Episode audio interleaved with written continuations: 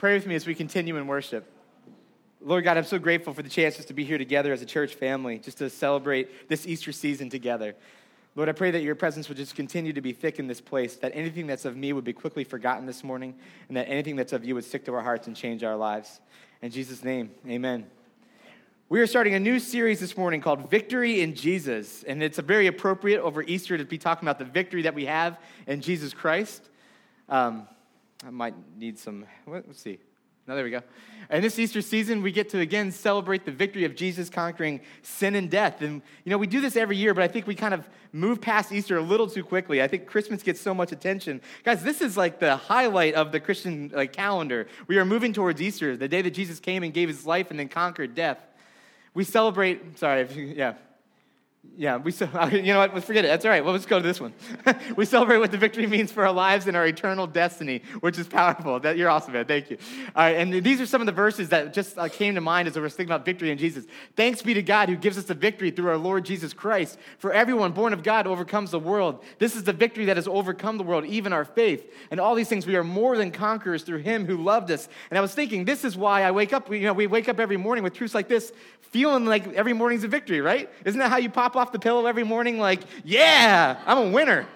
like, I mean, I mean, I don't know about you, like Ricky Bobby, right? Like, you just feel like you just, from the morning you get up, excellence just oozes out of everything you do.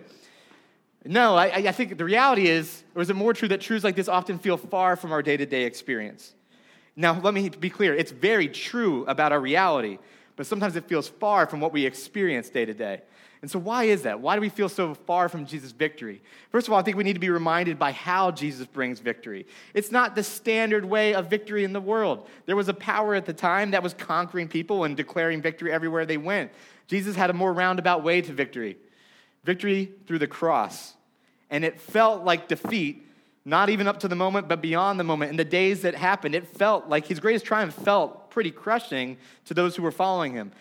And the victory was only slowly revealed, right? There was a great reveal, and he started to claim victory. And just like this in our own lives, it may not feel like victory initially in our lives either. This victory that has been declared over our lives is a process to start to take hold of. And really, we're going to talk about the victory that's already been won, but we need to learn how to live in it. So, how do we learn to live in victory that has been declared over us? This morning, we're going to talk about victory over shame, guilt, and condemnation. Three really light topics just to roll out your, your April with, right? Like we're just going to kind of dive into the shallow end here with uh, shame, guilt, and condemnation. Um, and so it really, like I wanted to tell a story about, uh, some of you may have heard this story before. I'm, I'm in rare form this morning. Some of you may have heard this story before. But um, in high school, I, I, had this, you know, we were like, I don't know, this was really, really going to date me. But the movie Scream had just come out on DVD. I know that the first one, not like the eighth or the ninth. But like, and like my friends were getting together to watch it one night, and we were watching this scary movie. We had to go to like a blockbuster to rent it. I, you guys don't even know what I'm talking about. But like, we were watching this movie, and I had a couple friends who had a curfew, and I ended up driving them home. And I had this great idea that I was going to sneak back to the house where all my friends were still watching Scream and I was just gonna scare them to death. Like, this is gonna be uh, epic. I parked down the street, I crept through the bushes, I came up to the house. His parents weren't home, so I knew it would just be them, and I could kind of like intimidate and scare them without consequence free. I was really looking forward to this. And so I started kind of just doing little slight intimidation, scratching at the windows, circling the house with like a stick, dragging the stick along the side of the house little by little, I saw like different lights coming on in the house. I saw like windows being opened. And I just kind of, this kind of inspired me even more. I kept circling the house, making more and more noise, kind of like started trying door handles like I was coming in. And I, and I hear talking going on inside the house, like, look, there it is, there it is. I see, I see someone in the bushes. I'm like, oh, this is epic, this is awesome. And so I finally come up for the big reveal, and there's this older couple in the door frame saying, we called the police, we called the police. And I kind of look, like, looked for my bearings. I'm at the wrong house at midnight, I am intimidating and harassing an older couple that I don't know. This is actually happening right now. And so I was like, I just, oh my gosh, I am so sorry. And like, we called the police, we called the police. And that moment of like, I need to apologize turned to, I better get out of here like now. And so I am sprinting down the street as fast as I can to my car, and I'm pulling out the neighborhood as police cars come into the neighborhood. And I did not go back to that friend's house, I kid you not, for two years. because I was so afraid I'd run into the neighbors and they would recognize me as the guy who literally terrorized them one night for no reason whatsoever. I don't know about you, but like, there's whenever you're caught in doing something wrong, and I've done far worse things and far, far stupider things in reality, but like, there's this moment of like sheer, oh man, guilt, right? Like, you know you've done something wrong. I, yeah, we've all been there. We've all terrorized older people on purpose, right? I mean, like, I mean, I mean, you know exactly how that feels. No, but like this moment of like, what have I just done? Oh my gosh. And then the shame of like, I, I, was so afraid, like, this is, this is not who I am. I am not a person who terrorizes random strangers. I was trying to terrorize friends. That's much better. It's much better. You know, I want to explain it away. Like, this is not, this is not me. And then, of course, knowing that the condemnation that the police was coming, I was ready to just, okay, I got to get out of here. like, I wanted to distance myself as much from the mess as I had created as possible. And it's funny, this is a kind of a funny anecdote, but we do this on all kinds of levels in how we deal with guilt shame, and condemnation. You know, the reality is that, we, you know, the reason that we feel this way, the reason that we feel the weight of these things is the reality is we are guilty. We are sinful creatures. Like, we, we all carry an immense amount of guilt because we've done a lot wrong in our lives. We have guilt to carry. You know, this leads us to feeling ashamed of our actions, but it also starts to weigh into our identity. We start to feel like shamed of who we are and we feel the weight of condemnation in our lives because whether other people are judging us or we are just judging ourselves because we know that we kind of created a mess and we feel that weight of condemnation in ourselves. I want to be clear this is different than conviction. When I talk about shame, guilt, condemnation, it's different than conviction. Conviction is something that the Lord lays on our heart to kind of turn us from our sin, to say, like, to kind of like bring awareness to us. What conviction does, it's very, very important distinction. Conviction is from God, and points us towards God. When we feel convicted about something, we don't flee the consequence of it. We actually kind of move towards God's presence in the midst of conviction. Conviction brings us back to the foot of the cross to deal with our things. But shame hides, like in the garden. Shame says, I want no part of the kind of meeting with God that comes on the other side of this. So we're going to be addressing the things that cause us to hide. Shame causes hiding and isolation from God. And it kind of works in this really interesting way. You know, guilt is something that kind of comes into our life. And as guilt over our actions sinks deeper into our identity, it kind of leads to this thing that we call shame. And shame is interesting because as our self worth erodes, it leads to farther hiding and isolation. So, you know, guilt leads us to feel shame about who we are, not just what we've done, but we start to feel shame over who we are. And in that, when we start to feel shame of who we are, we start to hide a little bit more. We don't want people to know our story. We don't want people to know what we've been through. We don't want them to know what we've done. We start to create a little distance between people in our lives and from God when we live in shame. And this kind of leads to this feeling of condemnation. And the reality is, if it's self condemnation is there, if you feel condemned in yourself, you will feel condemned wherever you go, regardless of whether those people are actually judging you or not. If you feel condemned in your own self, you will feel that everywhere you go. And here's the reality condemnation often leads to refuge in the very behaviors that we are ashamed of. When we feel isolated and alone, this is where addiction forms, guys. We feel we just need to escape that feeling. And so, whatever it is that helps you escape that feeling, whether it's pornography or alcohol or drugs, or even just your anger, that anger that you kind of revert back to because it's your safe place, you end up blowing up in anger again. And here's what happens you feel guilty about that explosion. You feel guilty about that relapse. You feel guilty about falling down that, and then this guilt leads to shame. And wait, didn't I just say that? It's a circle, right? And it feeds itself. And it feeds itself. And, and then the reality is, it's not just a circle, it's actually a shame spiral. As we feel the weight of these things, we start to kind of spiral downhill. And we get farther from God and we get farther from people as we cycle down and down and down. And it's kind of this dangerous thing. And here's the reality is this is how we live in defeat in our lives. We live in defeat when we kind of buy into the shame circle and we allow it, the shame spiral, and we allow it to just kind of control us. Guys, it's a devastating, soul crushing way to live. And it is not what God intended for us. This is not conviction. None of this is what God wanted for our lives. This is something that we have given into, and it's really what the devil has planted as an evil way to separate us from God. So, how does Jesus deal with our shame, guilt, and condemnation?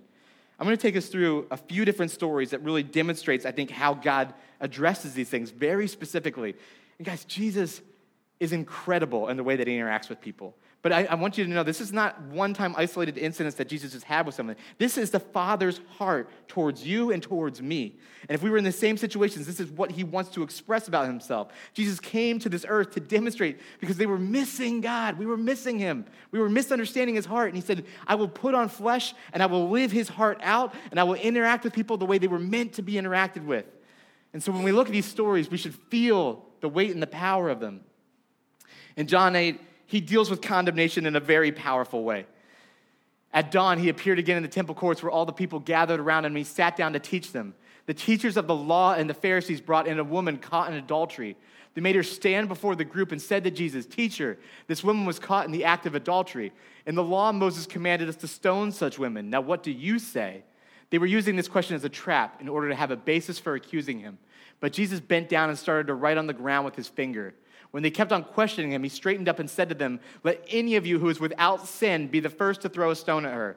Again, he stooped down and wrote on the ground. At this, those who heard began to go away one at a time, the older ones first, until only Jesus was left, with the women still standing, with the woman still standing there. Jesus straightened up and asked her, Woman, where are they? Has no one condemned you? No one, sir, she said. Then neither do I condemn you, Jesus declared. Go now and leave your life of sin a few things. One of the most disturbing things about this story is the low view of, like, of, of the value of a person in this. This woman is a real living, breathing person who has maybe deep seated pain and deep seated wounds, and she's used as a trap for Jesus. Isn't that just like kind of a disturbing start? Like, you know, the whole idea was to kind of get Jesus in a tough place where they could kind of pin something on him, and they didn't care who they railroaded to get there. And you find this in a lot of different ways. Like they drug the woman out, the man's nowhere to be found, right? The whole situation was just kind of a, a trap to put Jesus in a tough spot. And they didn't care. They didn't care about this woman feeling condemned in front of every, maybe brought up in front of a crowd in various in a state of undress. We don't know what situation she was in, but she's put on the spot in front of everyone with her guilt displayed for all to see. And Jesus starts drawing on the ground. And I, this is such an interesting thing. There's a lot of people have debated what's Jesus doing in this moment, right? Like, I mean, maybe a lot of people think maybe he's writing the sins of all the other people who were out there so that they saw it. You know, I honestly think it doesn't matter what he was writing because I think the curiosity of it all is that they all were trying to figure out what he was writing. You know, and what happens is it takes the attention off of this woman who's in full exposed place, and all eyes are kind of like, what is Jesus doing down there? And that is, I think, the heart of Jesus at its core that says, like, I will take the shame and the attention, the condemnation that's on you. I will put this moment on me to bear the weight of it so that you don't have to feel that in that moment. But he starts drawing on the ground to draw the attention. He has such, such a heart for her dignity in that moment that he draws on the ground. You know, the reality is we all deserve condemnation. And this is what Jesus points out to the crowd. You want to condemn this woman? Who among you is without sin? Guys, like this is just a powerful moment. This is only a foretaste of the gift that Jesus will give. How does he deal with condemnation ultimately? He dies on a cross. He takes the, the penalty that was due. But in this moment, he widens the gaze and says, You too, we all are in this, you are all in this boat together. You're probably trying to pin this woman up here to separate you from her, to say that she's worse than you, to say that she deserves something different than you. But you all stand accused and you're all condemned. And in that, there should be no shame between each other because you all need me. I'm the only one who can deal with this. This is Jesus uh, in this moment, aware of this in a way that the crowd is not. Another little vignette of Jesus, another story. When one of the Pharisees invited Jesus to have dinner with him, he went to the Pharisee's house and reclined at the table. A woman in the town who lived a sinful life learned that Jesus was eating at the Pharisee's house. So she came there with an alabaster jar of perfume. As she stood behind him at his feet weeping, she began to wet his feet with her tears. Then she wiped them with her hair, kissed them, and poured perfume on them. When the Pharisees who had invited him saw this, he said to, they said to himself, I love, if this man were a prophet, he would know who is touching him and what kind of woman she is, that she is a sinner. And Jesus answered him. First of all, I love that. So this man says something to himself. I don't know if he's muttering it under his breath, if he's just thinking it, but it's got to be a little disconcerting when you're thinking something and someone answers you. right? Like, so he's thinking this thing, and Jesus answers him. And they're like, wait, what? Um, Jesus answers him, Simon, I have something to tell you. Tell me, teacher, he said. Two people owed money to a certain moneylender. One owed him 500 denarii and the other 50. Neither of them had the money to pay him back, so he forgave the debts of both. Now, which of them will love him more? Simon replied, I suppose the one who had the bigger debt forgiven. You've judged correctly, Jesus said. Then he turned toward the woman and said to Simon, Do you see this woman? I came into your house. You did not give me any water for my feet, but she wet my feet with her tears and wiped them with her hair. You did not give me a kiss, but this woman from the time I entered has not stopped kissing my feet. You did not put oil on my head, but she has poured perfume on my feet. Therefore, I tell you, her many sins have been forgiven, as her great love has shown. But whoever has been forgiven little loves little. And Jesus said to her, Your sins are forgiven. And the other guests began to say among themselves, Who is this who even forgives sin? Jesus said to the woman, Your faith has saved you. Go in peace. A couple things that are powerful and important to point out about the story. A woman who had lived a sinful life. This is what she's known as. What we say about shame, you start to identify yourself as the sins that you've committed. This woman was living in shame. The town knew her as a woman who sin, lived a sinful life. The guy's muttering under his own breath. If Jesus knew who was touching him and what kind of woman she is, clearly he's not a prophet, right? This is her identity is in the weight of her mistakes at this moment. Jesus wants no part of that. He wants no part of that. That is not who she is. He lifts her up as the example to be modeled after to the crowd around herself. And he points out this we all have a great debt. Now, here's the question, and I think this is an important thing for people to realize. Did the woman have a debt of 500 and the Simon had a debt of 50? I would say the debt was equal to all. One of them was aware of the debt that they owed, and the other had a lot of self indulgence about how good he had kind of, you know, he kind of thought God maybe owed him a few things here and there. We all carry a great debt. We either live in awareness of the debt that God has paid for us, or we miss it and we kind of feel entitled to things. Right? But we all carry that weight. Jesus is telling a whole crowd, you all have a great debt on you. And you can do one, instead of letting that be the weight that crushes you, you should live in gratitude, and that should influence the way that you live. Like, our ability to love is linked to our understanding of forgiveness, right? It's not just that the person who's been forgiven more is able to love more. It's the person who's aware of the depth and the weight of their sin is so gracious for what they've been forgiven from that love just bounds out of them. Grace flows out of them. They've been forgiven for so much that they were so eager to forgive someone else. This woman was closer to the kingdom of God, not because she had sinned more, but because she was aware of how indebted to Jesus she was, and she was so grateful for it. And that grace poured out in the sense that she poured expensive oil on his feet, perfume, on his feet. She lowered himself to serve him. Guys, we need to be stripped of our own self indulgence to say, like, yes, we all are, should be like that woman, able to love in that way. Our ability to love is linked to our understanding of forgiveness. One more dealing with guilt. This is Jesus going to the cross, this is just baffling to me that he's literally dying for our sin in this moment when he has this conversation. Right? He's on a cross with two people on either side of him, and one of the criminals who hung there hurled insults at him. Aren't you the Messiah? Save yourself and us. But the other criminal rebuked him. Don't you fear God, he said, since you're under the same sentence? We are punished justly, for we are getting what our deeds deserve. There's guilt, and I am guilty, he's saying. But this man has done nothing wrong. Then he said, Jesus, remember me when you come into your kingdom. Jesus answered him, Truly, I tell you, today you will be with me in paradise. Three men on a cross, two were very guilty, one was purely innocent. This powerful picture, the contrast of dealing with guilt. One person rails against the guilt and says, like, why don't you flex your power and save us right here? Another man cries out for mercy. He says, God, have mercy on me. Remember me when you come into your kingdom. No chance to clean up his mess, no chance to get it right, no chance to kind of go and make atonement for all those things. Just mercy. Just have mercy on me. And Jesus' response to all three is fascinating. I just want to highlight the three responses that he has to the different people. These are the, the ways the story ends on all three. These are the lines they end on. Then neither do I condemn you, Jesus declared. Go now and leave your life of sin. You are free to not have to live in that old identity anymore. Your faith has saved you. Go in peace. Live in peace. You, the inner turmoil that these people were living in, he says, don't carry that with you anymore. You're free, go in peace. Be free to love and to leave your life of sin. Truly, I tell you, today you will be with me in paradise. Your eternity is secure. Because these are the statements that people walk out differently from this. And these are the truths that we have the opportunity to live in. These are truths about our lives that we have been freed from sin. We've been found innocent, even though we knew we were clearly guilty. We've been invited to peace. And we have our eternity secure for us.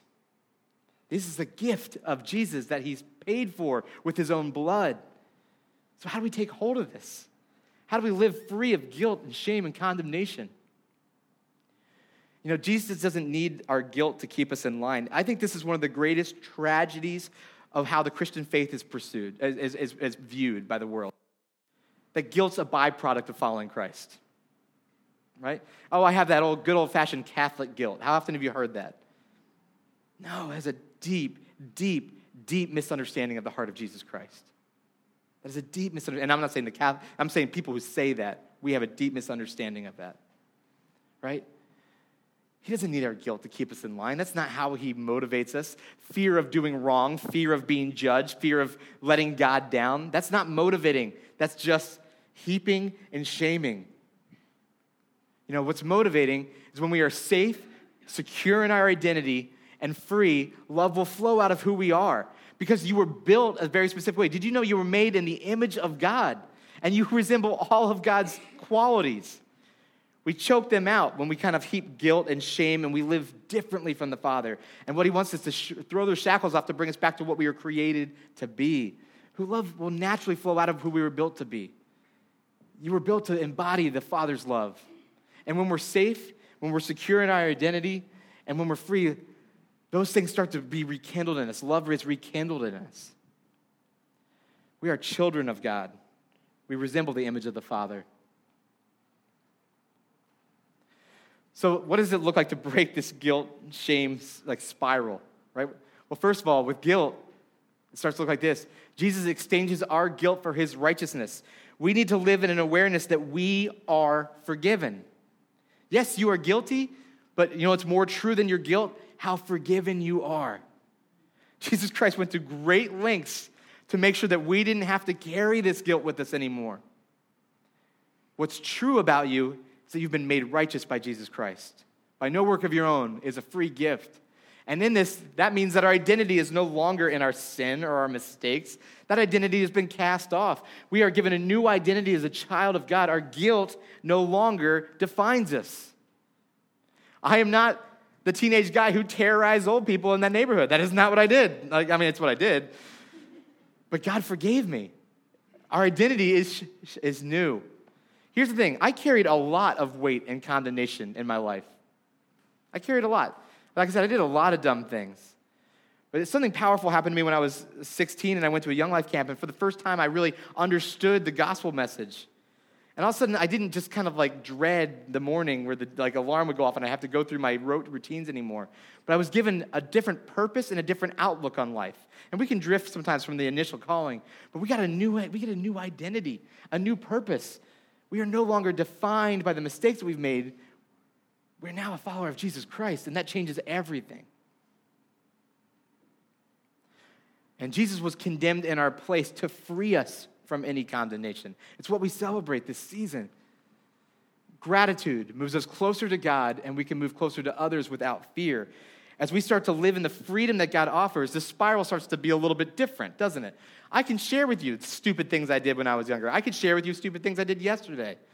And the reality is, I did, like, right? But here's the thing I know if I'm honest with myself, I'm not defined by those things anymore. And so I can be vulnerable and I can be real. And we can have genuine relationship and conversation where we can say, Yeah, I've made that mistake too.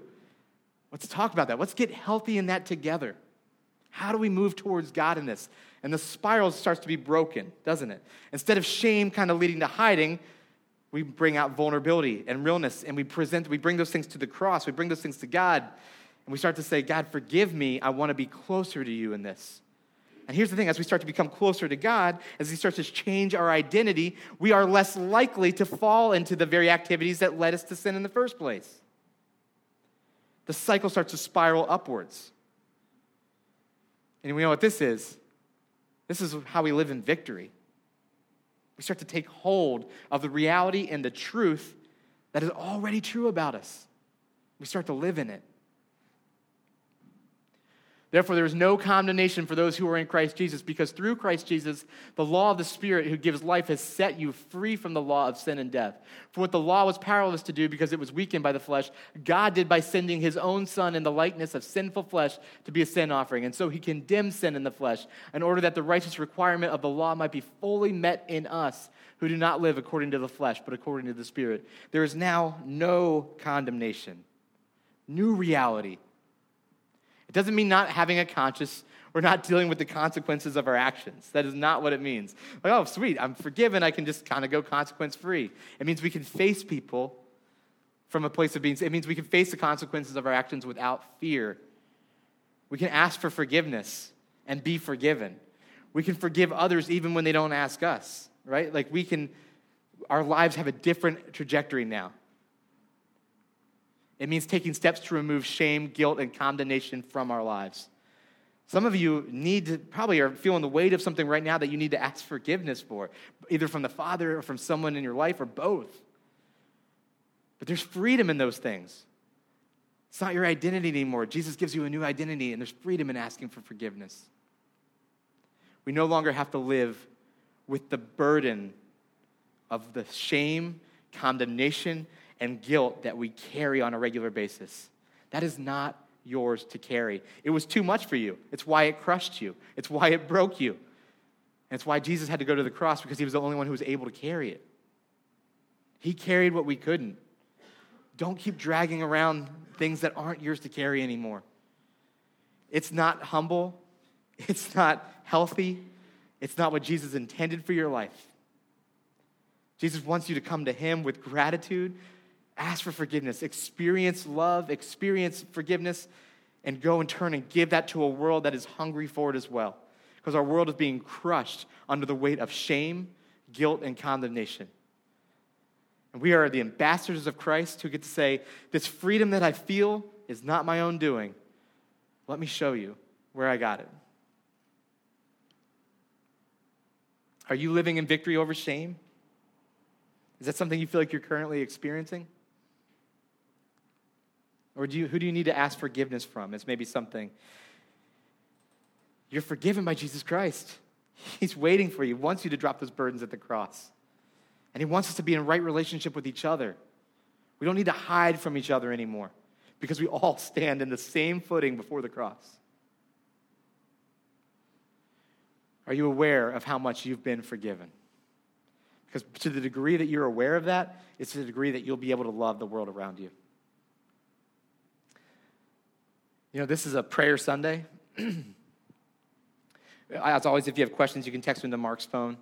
Be happy to answer them after the service. And this is a prayer Sunday. So if you are feel like you're carrying a lot of weight this morning, you're feeling heavy, you feel like you need someone to just help carry that stuff to the cross before you, there's no shame. We all stand on the same footing before the cross. People, there's people who'd love to pray for you for anything that you're carrying emotionally, anything physically, anything that you need prayer for. You just go right down the hallway and into the sanctuary, right? We're back in the sanctuary? Yep, so right here in the sanctuary. I'm going to pray for us as the worship team comes back up. Lord God, I'm just so grateful that we are forgiven because of your great love for us. Lord, I confess that for too long and for too much of my life, I just carry around this weight that is too much for me to carry. I carry around the weight of my own shame. I carry around the weight of my own guilt and condemnation. And Lord, I know that there are so many sitting here this morning who are feeling the same. Just feeling burdened by the consequences of their actions, feeling burdened by the identity that they feel that they have linked their identity to, the, to their actions.